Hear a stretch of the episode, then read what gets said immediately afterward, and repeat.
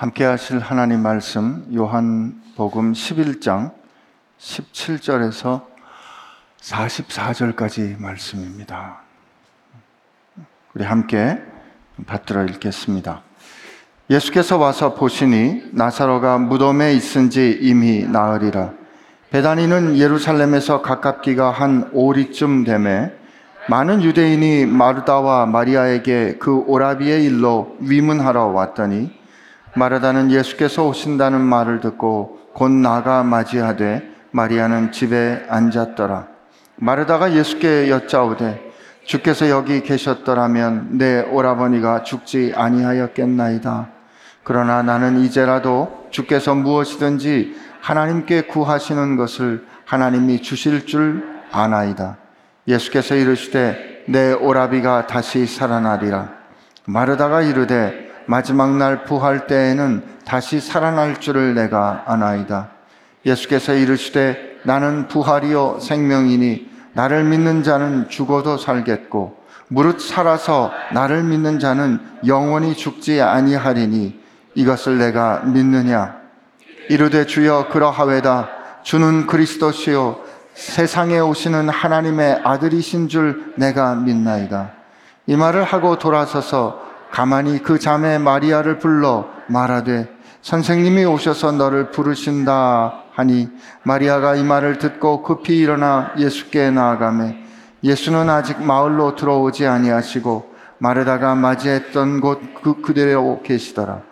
마리아와 함께 집에 있던 위로하던 유대인들은 그가 급히 일어나 나가는 것을 보고 곡하러 무담에 가는 줄로 생각하고 따라가더니 마리아가 예수 계신 곳에 가서 배웠고 그 발 앞에 엎드려 이르되 주께서 여기 계셨더라면 내 오라버니가 죽지 아니하였겠나이다 하더라.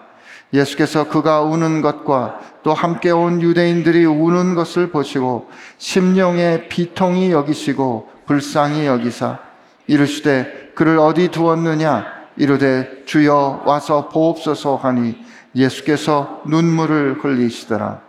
이에 유대인들이 말하되 보라 그를 얼마나 사랑하셨는가 하며 그중 어떤 이는 말하되 맹인의 눈을 뜨게 한 이 사람이 그 사람은 죽게 죽지 않게 할 수 없었더냐 하더라.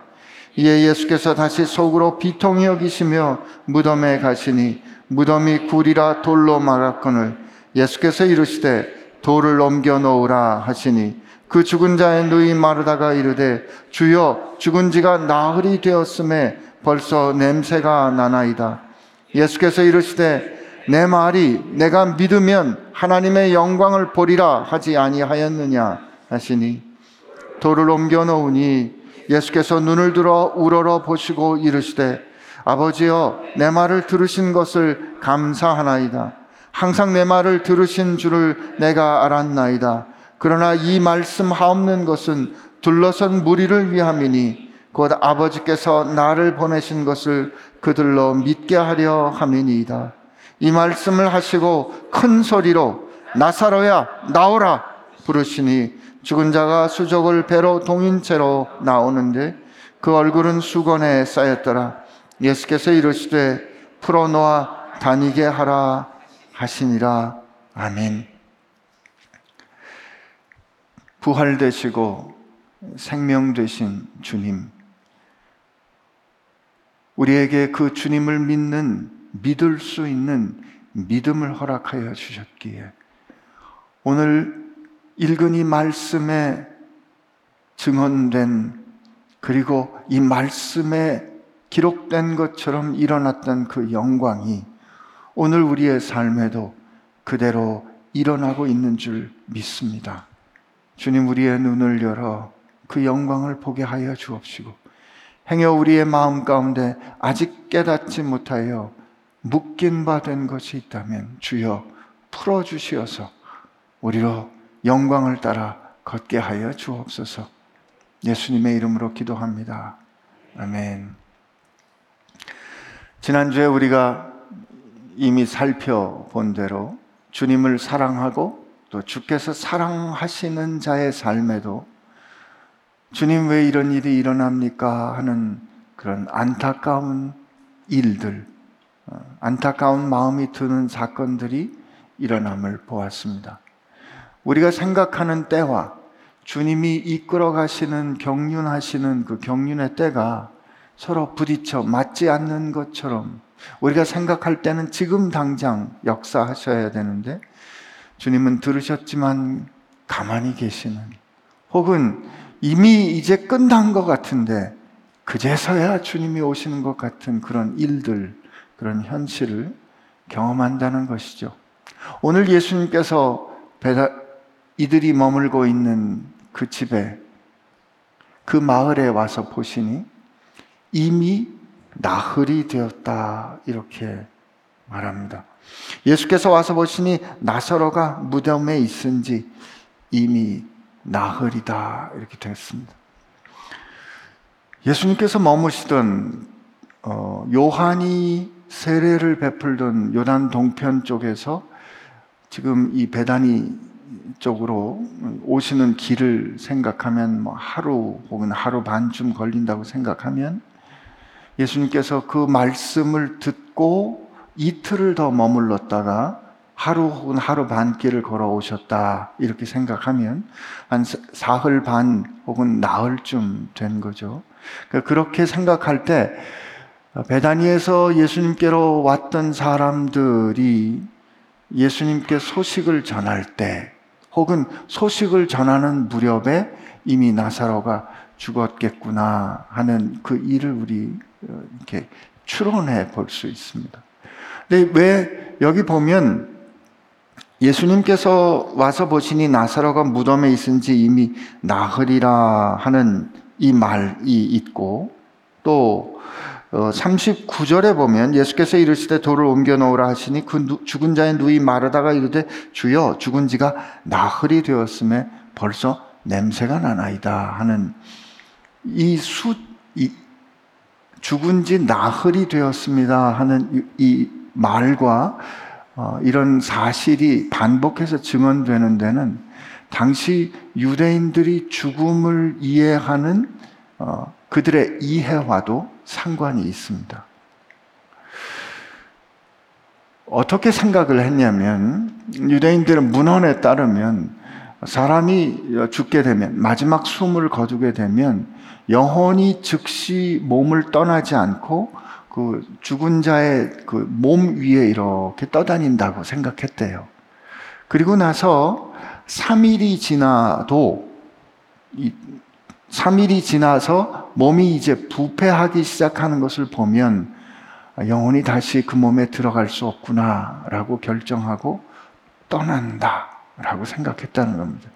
3일이 그러니까 지난 이후까지 사람이 다시 깨어나지 아니하면 아 이는 완전히 죽은 그의 죽음이 완 어, 완결되었다 그렇게 이제 받아들였다는 거죠. 나흘이 되었다라는 말은 그 죽음이 온전히 그렇게 종료되었다, 종결되었다 그렇게 어, 그런 상황인 것을 우리에게 가르쳐 주는 겁니다. 그러고 보면 요즘은 우리의 관, 이, 우리 문화에서도 사람이 어, 죽음을 맞이하게 되면 어, 과거에는 되게 집에서 장사를 치르지 않았습니까? 3일이 돼서 소위 그 상여가 출상을 하기 전에 그 죽은 자의 옷을 들고 그 이 지붕에 올라가서 그 옷을 흔들며 그의 이름을 부르는 그런 절차가 있었습니다. 그걸 뭐라 그러죠? 초혼한다 그러죠. 혼을 부른다는 거죠. 그 일을 한 3일쯤 지났을 때 그의 혼을 불렀음에도 불구하고 그가 다시 돌아오지 않았을 때 그는 이제 그의 혼은 이승을 떠나 저승으로 갔기 때문에 그의 몸이 그 저승으로 향하여 나가는 여행, 이제 출상할 수 있는 그런 겁니다. 그러니까 이런 문화적인 이해가 죽음을 죽어내는 그런 이해가 있었던 거죠. 요즘 우리가 사는 그 삶의 환경이 바뀜에 따라서 우리에게 요즘 이런 일은 보기 어렵지 않습니까? 그러나 다 이런 어, 이해가 있었던 거예요. 와서 보니까 나사로가 무덤에 있은지 나흘이다. 완전히 끝났다. 종결되었다. 그런 뜻입니다.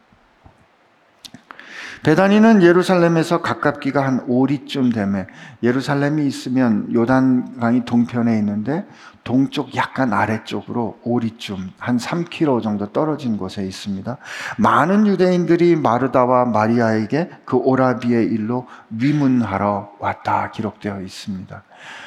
어, 유대인들은 요즘 우리는 그렇게 안 하지만 어, 유대인들은 사람이 죽게 되면 그때 어, 그 죽은 이의 죽음을 슬퍼하는 그런 일을 위해서 호곡하는 사람들을 불렀다 그래요. 예, 울어주는 사람들을 부른 겁니다. 그리고 그때 그 장례식이 이루어지는 집에서 그 장례에 맞는 음악을 연주하는 악단을 어, 불렀다고 합니다. 그게 소위 장례식이에요. 아무리 가난해도 플룻 피리 부는 사람 한 두 명 정도는 꼭 불러야 했다고 합니다.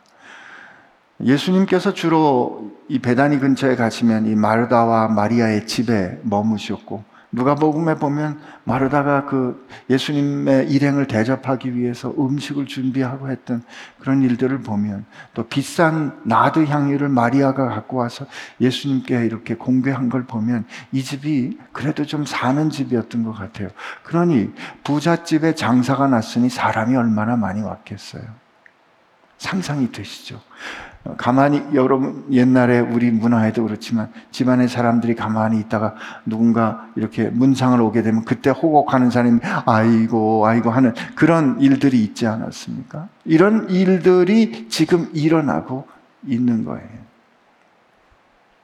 마르다는 예수께서 오셨다는 말씀을 듣고 곧 나가 맞이하되 마리아는 집에 앉습니다. 마르다는 일어나 예수님을 맞이하러 나갑니다. 마리아는 앉아 있어요. 마르다가 예수께 여짜오되 우리의 마음, 우리의 심정, 주를 사랑하고 주께서 사랑하시는 자에게 일어난 이 비통한 일이 있을 때 우리가 하나님 앞에, 주 앞에 그냥 턱 하게 되는 고백. 어떤 고백이에요?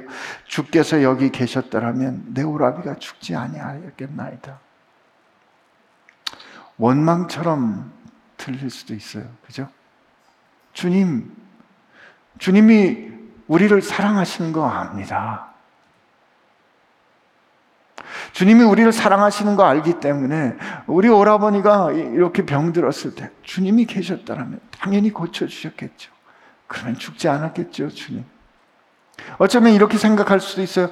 예, 그래요, 주님. 한편은 이해합니다. 유대인들이 저렇게 눈이 시퍼래가지고 돌을 들고 주님을 치려고 하시는, 하는데 주님이 오시기 어려웠겠죠. 소식을 전하러 사람을 보냈는데 주님이 못 오신 데는 다 이유가 있겠죠. 그러나 주님, 주님이 계셨다면 우리 오라버니 죽지 않았을 겁니다. 이런 원망일까? 안타까움일까? 이해가 돼요. 그럴 수 있어요. 그러나 그 다음에 말을 보면 그러나 나는 이제라도 주께서 무엇이든지 하나님께 구하는 것을 하나님이 주실 줄 아나이다. 이 말을 보면 마르다의 이 고백은 주님이 계셨으면 우리 오라버니가 죽지 아니하였겠나이다 하는 이 고백은 원망과 안타까움이 전혀 없지는 않겠지만 주님을 향한 믿음, 주님이 어떤 분이신지에 대해 고백하는 믿음의 고백이 아닐까 이렇게 생각합니다. 이어지는 그 말이 뭐냐면 아닙니다, 주님. 압니다, 주님. 이제, 그러나 나는 이제라도, 이제라도 나는, 우리 말에는 이렇게 돼 있지만, 원어 순서 나는 압니다. 무엇이든지 주께서 구하시는 것은 하나님께서 주실 줄로 나는 압니다.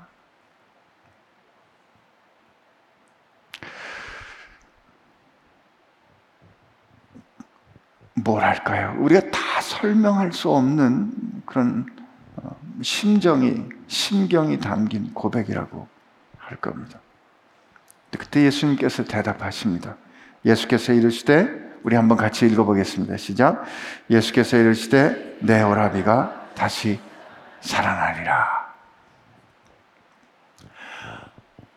아주 극적인 지금 생각해 보면 하여튼 기가 막히게 모호한 그러나 또 분명한 말씀이 내 오라버니가 살아나리라. 다시 살아나리라. 다시 살아나리라. 이게 부활이라는 단어와 같은 단어입니다. 그랬더니 마르다가 대답합니다. 마르다가 또 우리 같이 대답해 봅시다. 시작. 마르다가 이르되 마지막 날 부활의 때에는 다시 살아날 줄을 내가 아나이다. 예수님께서 지금 내 오라버니가 다시 살아날 거야. 살아난다. 이렇게 말씀했더니 마르다가 예, 주님 제가 압니다. 마지막 날 성도들이 다 부활할 그때에 우리 오라버니도 살아나는 그 일 나도 압니다. 그런데 현실은 어때요? 마지막 날에 모든 주의 성도가 부활하는 그때에 우리 오라버니도 살아날 거 나도 압니다. 그러나 주님, 아브라함도 아직 다시 일어나지 않았어요. 모세도 다시 일어나지 않고 무덤에 그대로 있어요. 다윗도 그랬어요. 사무엘도 그랬어요. 우리 앞을 살아간 그 어떤 사람도 아직 일어난 사람이 없으니, 예, 주님, 그 신앙 고백, 그 가르쳐 준 말씀, 하나님의 가르침 압니다. 그러나 지금 이 마르다가 한 이 고백은, 반응은 옳지만, 일어나지 않은 아직 누구도 경험해 보지 않은 미래, 오지 않은 미래인 거죠. 그래서 막연합니다. 우리가 장례식장에 가서 언젠가 우리 다시 만날 거예요. 힘내세요. 그러면 사랑하는 가족들이 네, 알아요. 다시 만나겠죠. 언젠가 다시 만나겠죠. 그렇게 믿어요. 그렇게 생각해요. 그러나 그 일은 일어나지 않은, 누구도 경험하지 않은, 오지 않은 미래인 거죠.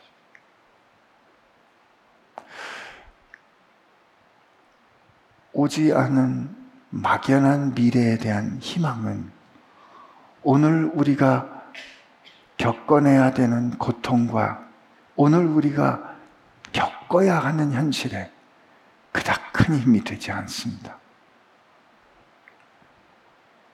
그렇지 않은가요? 알죠? 그러나 그 막연하게 그렇게 될 것이라는 막연하게 그렇게 되리라는 그 약속 때문에 그 약속을 받아들임으로 오늘 내가 겪어야 하는 그 고통과 오늘 내가 감당해야 되는 이 설명할 수 없음을 그대로 받아들이기에는 너무 버거운 거죠. 그래서 우리 한국 어, 문화에 과거에 음, 다른 서양에는 별로 없는 독특한 정서가 생겼는데 한국 상황을 보면 그게 한이라 그럽니다. 해결될지 해결되지 않는 이 현실을 그대로 겪어내야 하는 그 억장 무너짐 이런 것 때문에 나타나는 여러 가지 현상들과 모습들을 한이라 표현했다 그래요. 예수님께서 내 오라버니가 다시 살아나리라 해야 합니다. 마지막 날에 모두가 다 부활하는 그때 가로 열고 그러나 아무도 지금 부활하지 않았잖아요. 오라버니가 살아나겠죠. 그 마르다에게 예수님께서 이렇게 답하십니다. 25절, 26절 우리 한번 같이 읽겠습니다. 시작. 예수께서 이르시되 나는 부활이요 생명이니 나를 믿는 자는 죽어도 살겠고 무릇 살아서 나를 믿는 자는 영원히 죽지 아니하리니 이것을 내가 믿느냐? 아멘. 예수님께서 이 말에 대해서 이렇게 대답하십니다. 나는 부활이요 나는 생명이다.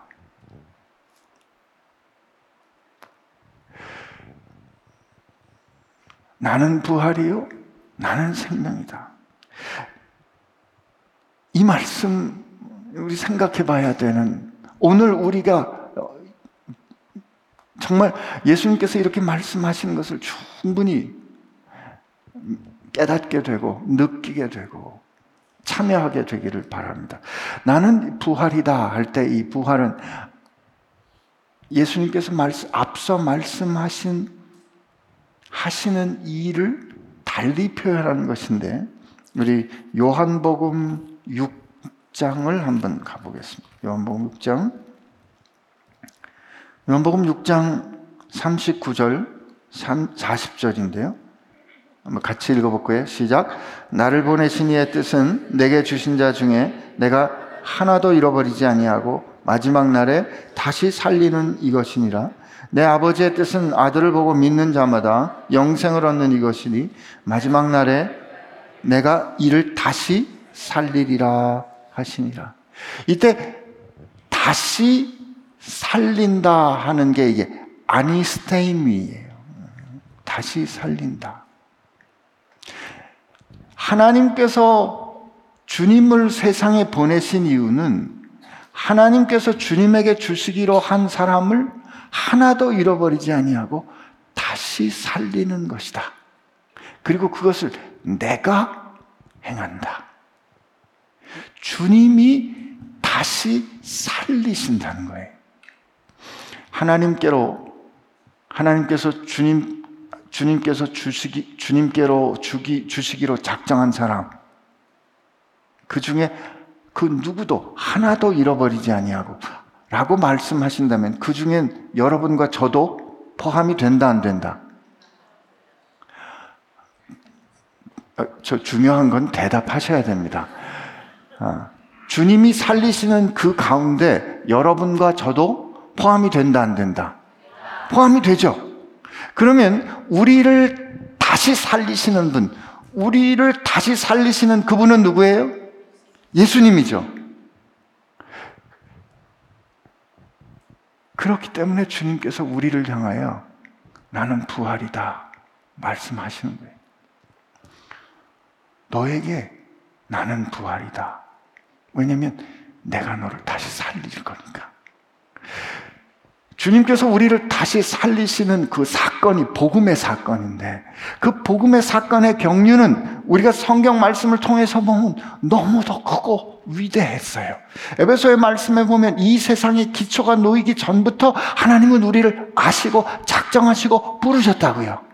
그 하나님께서 작정하신 때 창세기 3장에서 이미 약속하신 대로 이사야의 예언대로 그리고 주님께서 여호와의 열심히 만군의 여호와의 열심히 마침내 이루어 우리에게 오시고 사시고 우리를 우리가 감당해야 될 우리의 모든 짐을 지고 그가 십자가에서 죽으시고 하나님께서 그를 죽음에서 일으키시고 그 승천하시고 약속대로 다시 오시는 이 모든 경륜 그 모든 경륜을 그 믿는 이에게 영원히 사는 생명, 영생을 주고 그로 하여금 하나님의 자녀가 되도록 거듭 태어나게 하는 다시 살게 하는 부활로 확증해 주시는 것인데 이 모든 경륜이 예수 그리스도를 통해서 일어난다를 예수님은 어떻게 말씀하신다? 나는 부활이다. 말씀하시는. 지금 네 오라버니가 다시 살아날 거야.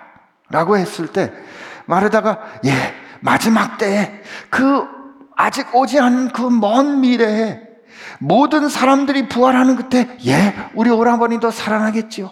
라는 그 일어나지 않은 그 미래를 주님께서 뭐라 어떻게 말씀하심으로 그를 오늘 마르다의 현실로 말씀해 주시냐면 그 앞에 말씀하시는 그 앞에 서서 마르다와 대화하시는 예수님이 뭐라고 말씀하시냐면 그 마지막 날에 일어나는 그 부활 그 부활을 가능케 하는 내가 부활이다라는 말씀은 그 미래를 오늘의 현실로 강력하게 연결하시는 선언이 언제 마지막 때가 될지 모릅니다. 아버지만 아시겠죠. 그 일이 언제인지 우리는 모릅니다. 그러나 우리에겐 괜찮아요. 불안하지 않아요. 왜요?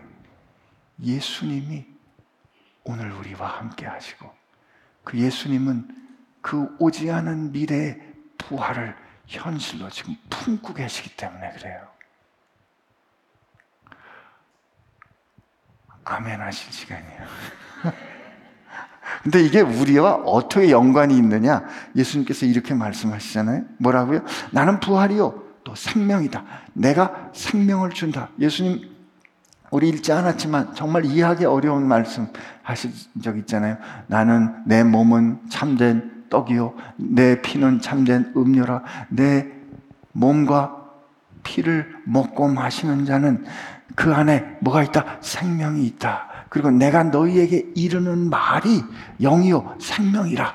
내게는 너희가 모르는 떡이 양식이 있는데 그것은 나를 보내신 이의 뜻, 곧 주님 하나님께서 주님께 주시는 그 말씀을 행하고 그 뜻을 이루는 것이다. 그렇다면 주님께서 주시는 그 참된 음료인 떡과 참된 아, 떡과 주님의 피를 먹고 마신다는 뜻은 주님께서 우리에게 주신 그 말씀을 우리가 들어 순종함으로 말미암아 음식을 먹으면 음식이 우리 안에 소화되면서 우리가 완전히 동화되는 것처럼 우리가 그의 말씀대로 살 때 그 말씀이 우리 삶 가운데 녹아나는 그 일이 우리가 주님께서 주시는 생명을 누리는 것, 소유하는 것 그런 뜻일 겁니다.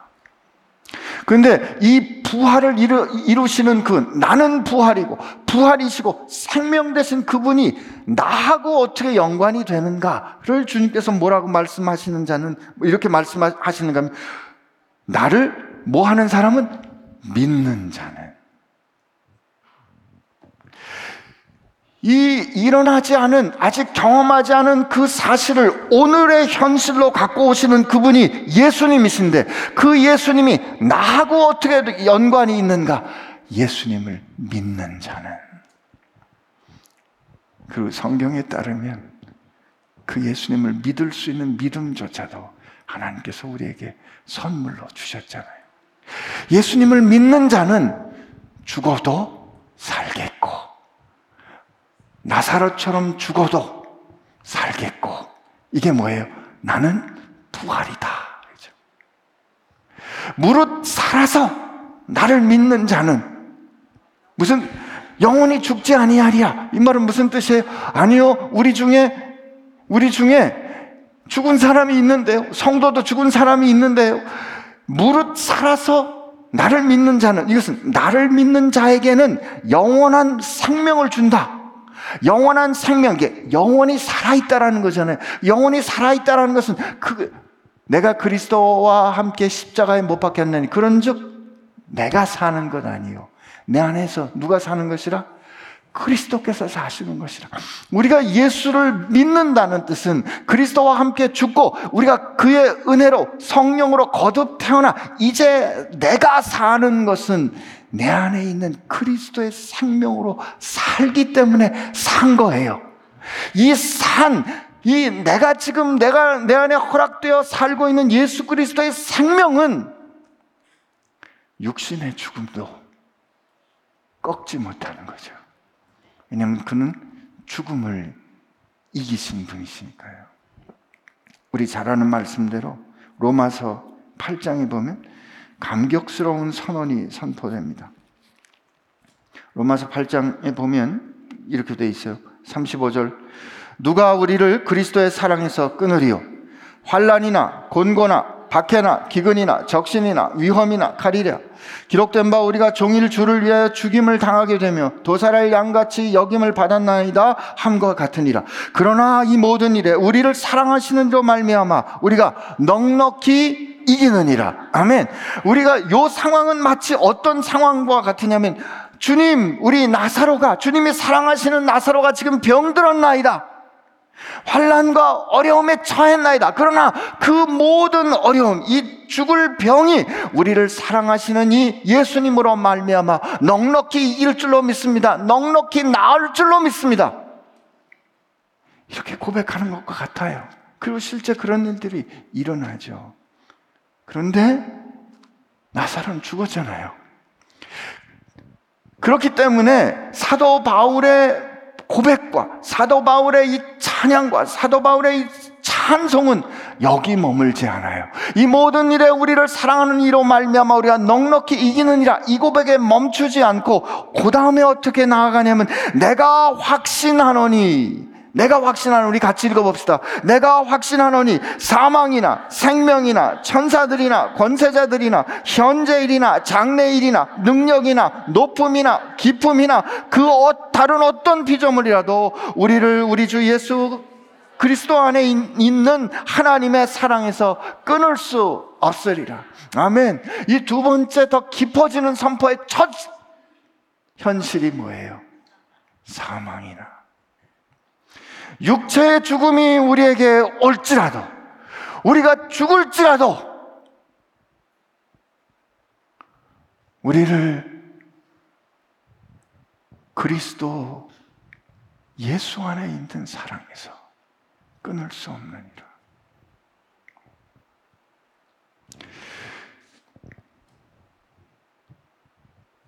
부활과 영원한 생명 되신 주님이 그분이 나를 사랑하셔서 나를 먼저 사랑하여서 나를 그의 소유 삼으셨다는 것을 우리가 믿을 수 있을 때 우린 죽어도 다시 살게 될 것이고 우리가 그, 그, 사, 그분의 말씀을 따라 사는 그 삶을 살아가는 동안에 우리의 육신의 죽음이 우리를 찾아올지라도 우리 안에 있는 생명은 빼앗아 갈 수 없다. 그러므로 살아서 나를 믿는 자는 영원히 죽지 아니하리라. 고백할 수 있게 되는 거죠. 그래서 예수님이 부활이요 생명인 겁니다.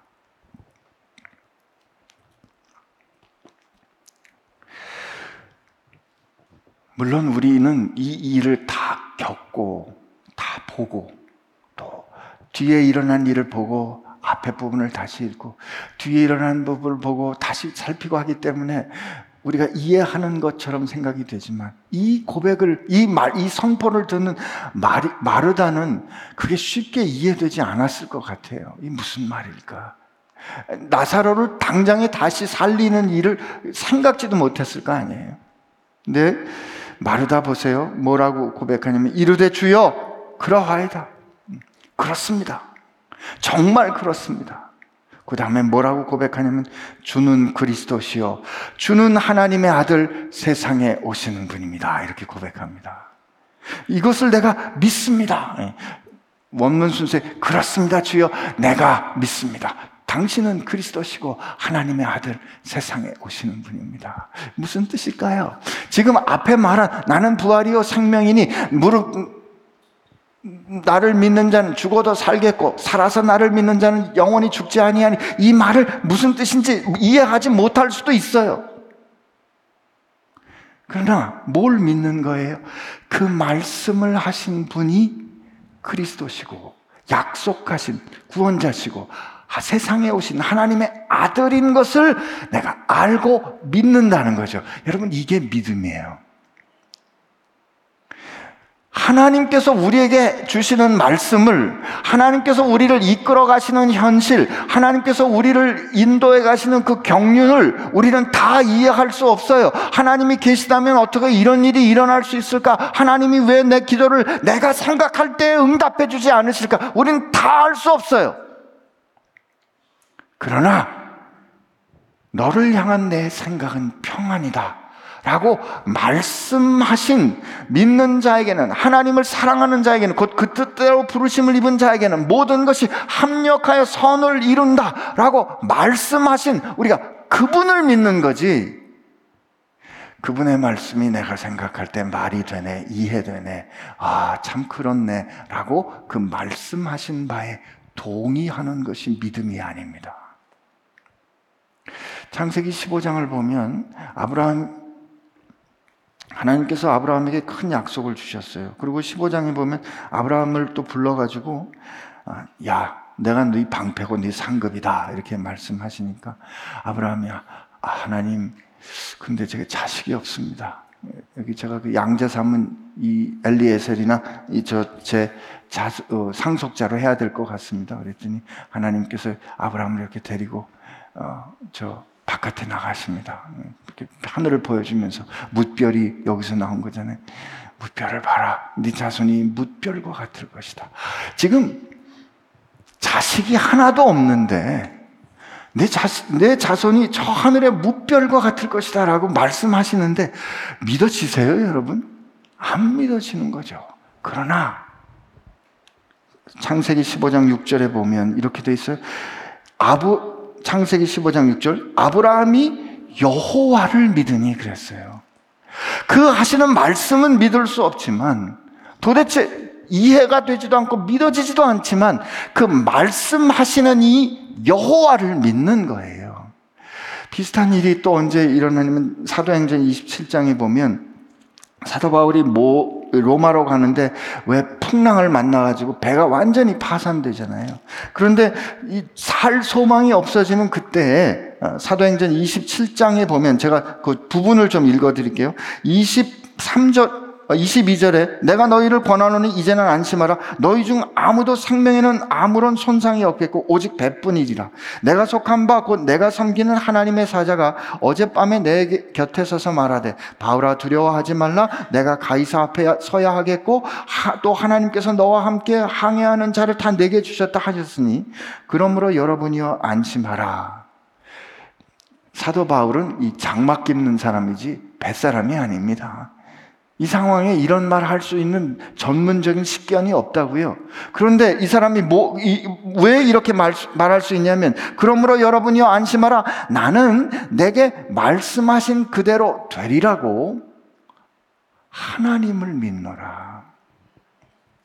상황으로 볼 때, 내가 판단할 때, 가능성이 없지만, 내가 생각할 때, 도저히 이해가 안 되는 것이지만 그 말씀을 하시는 이, 그 약속을 주시는 이는 믿을 수 있다.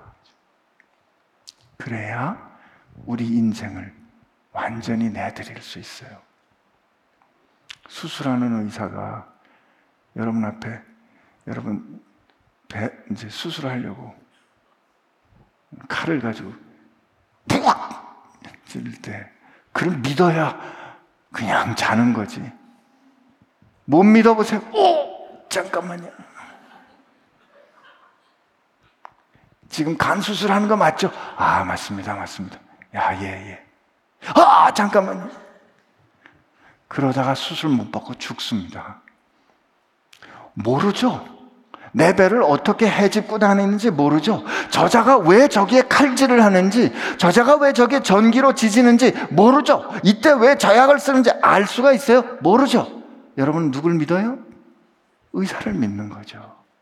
그가 나를 위하여 내 생명을 보호하기 위하여 최선의 그리고 가장 좋은 일을 행할 것이다. 악행을 행하지 않을 것이다. 하나님께서 우리의 삶에 어떻게 경륜하실지 몰라요. 이해가 다 되지 않아요. 그러나 나는 당신이 하나님의 아들이고 우리를 위하여 나를 위하여 내게 오신 분 그분인 것을 믿습니다.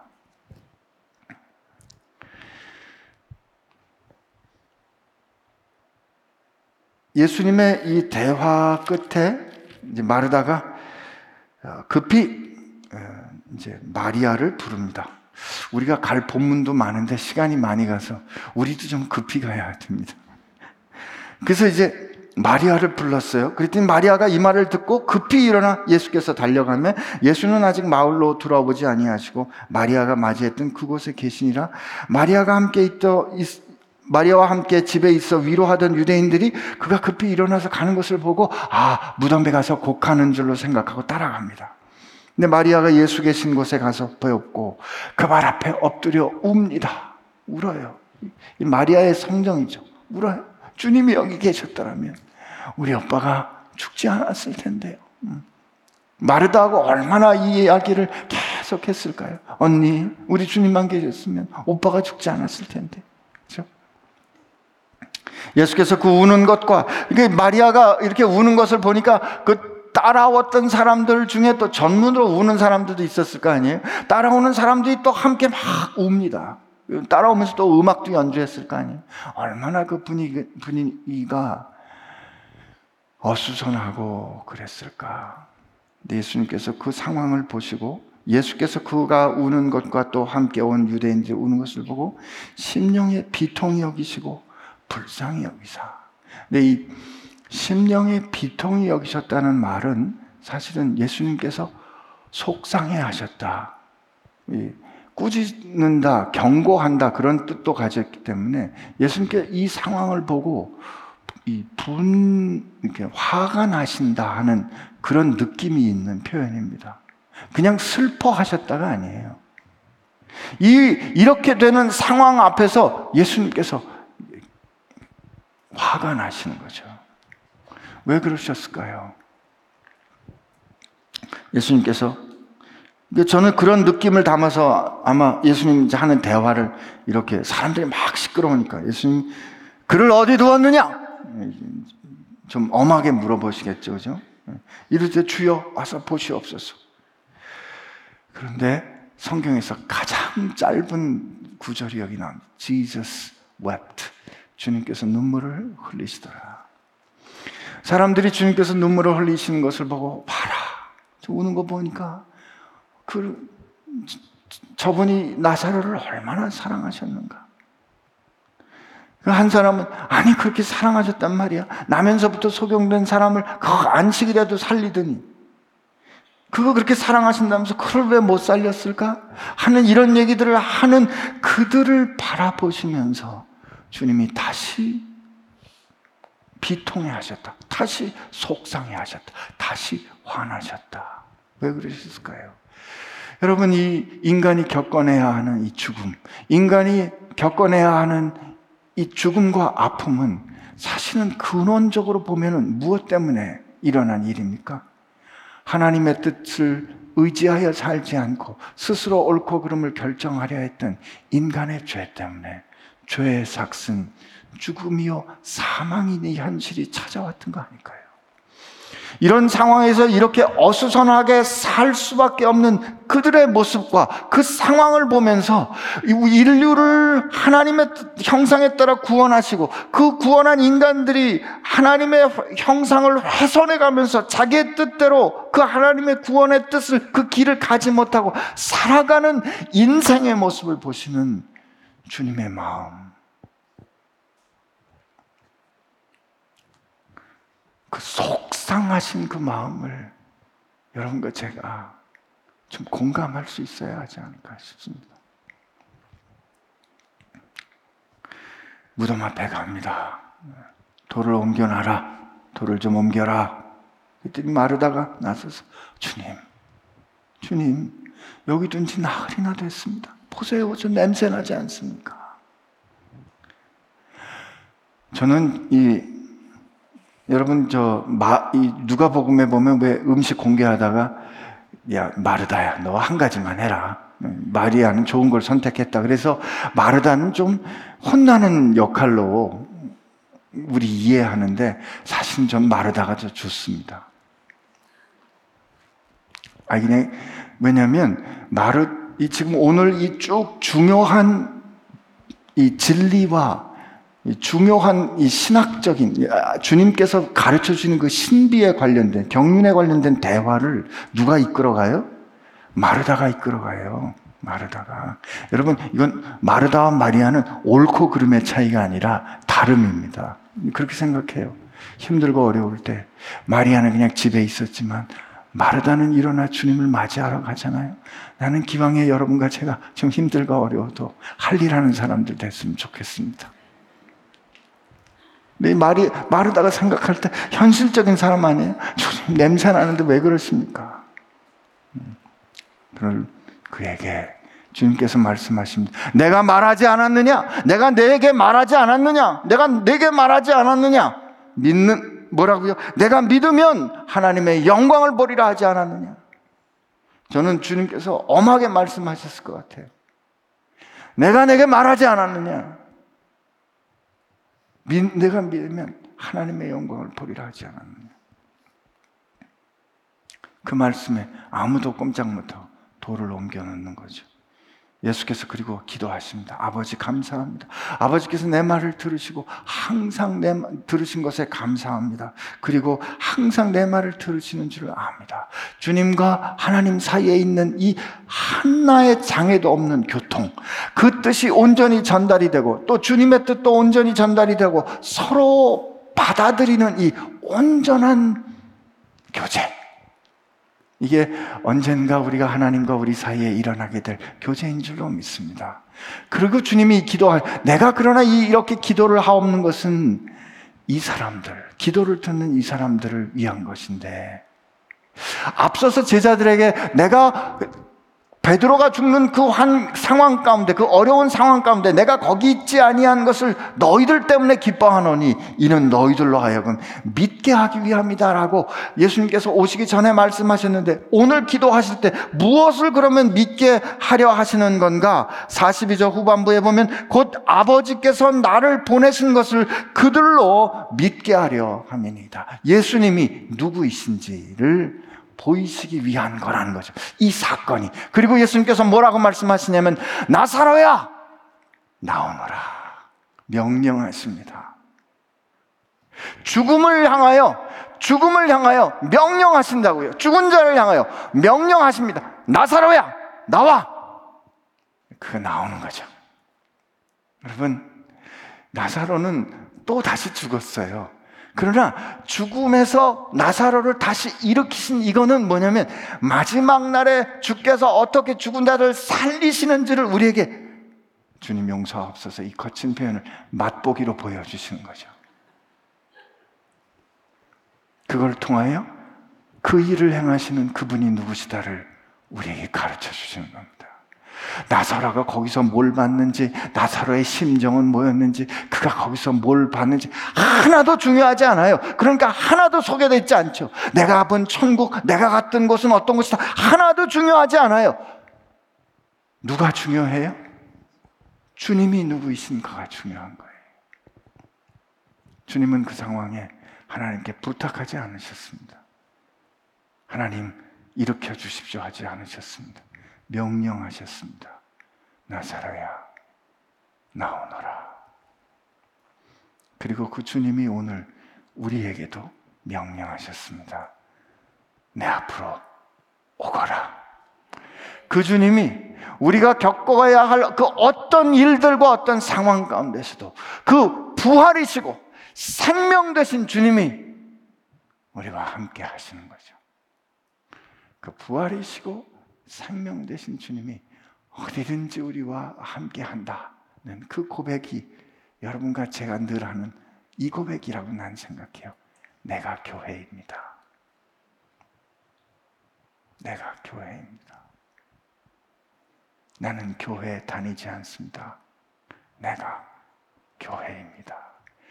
그리스도의 몸 된 교회로 여러분들이 살아갈 때 우리 인생의 계절에서 주님이 사랑하시는 것도 알고 나를 불러주신 것도 아는데 주님이 계신 것 같지 않은 역사하지 않은 것 같은 그 가뭄과 같은 그 계절에도 우리는 부활이시고 생명이신 주님이 나와 함께 하신 것을 믿을 수 있는 거예요.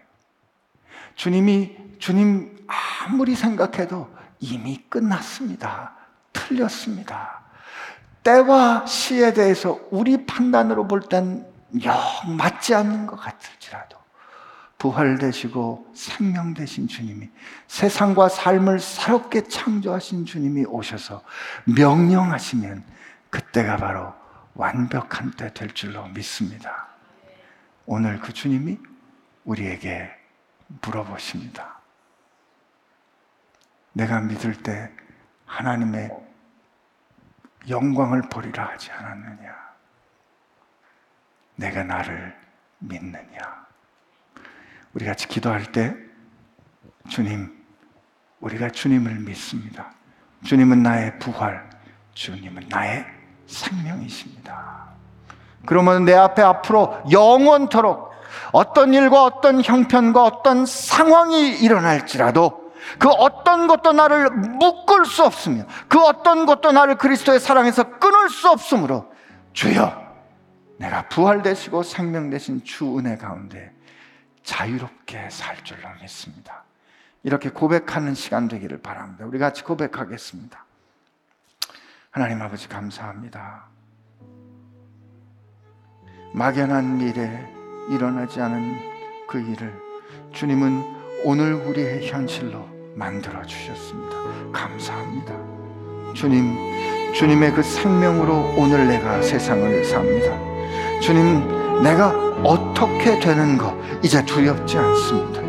왜냐하면 내 안에 주님이 계시고 내 안에 죽음을 이기신 세상보다 크신 주님이 내 안에 계시기 때문입니다. 부활이신 주님이 내가 계시기에 내가 죽어도 살겠고 영생이신 주님이 내 안에 계시기에 주님을 믿는 나는 영원히 죽지 않을 줄로 믿습니다. 주님 감사합니다. 주님 감사합니다. 주님 감사합니다.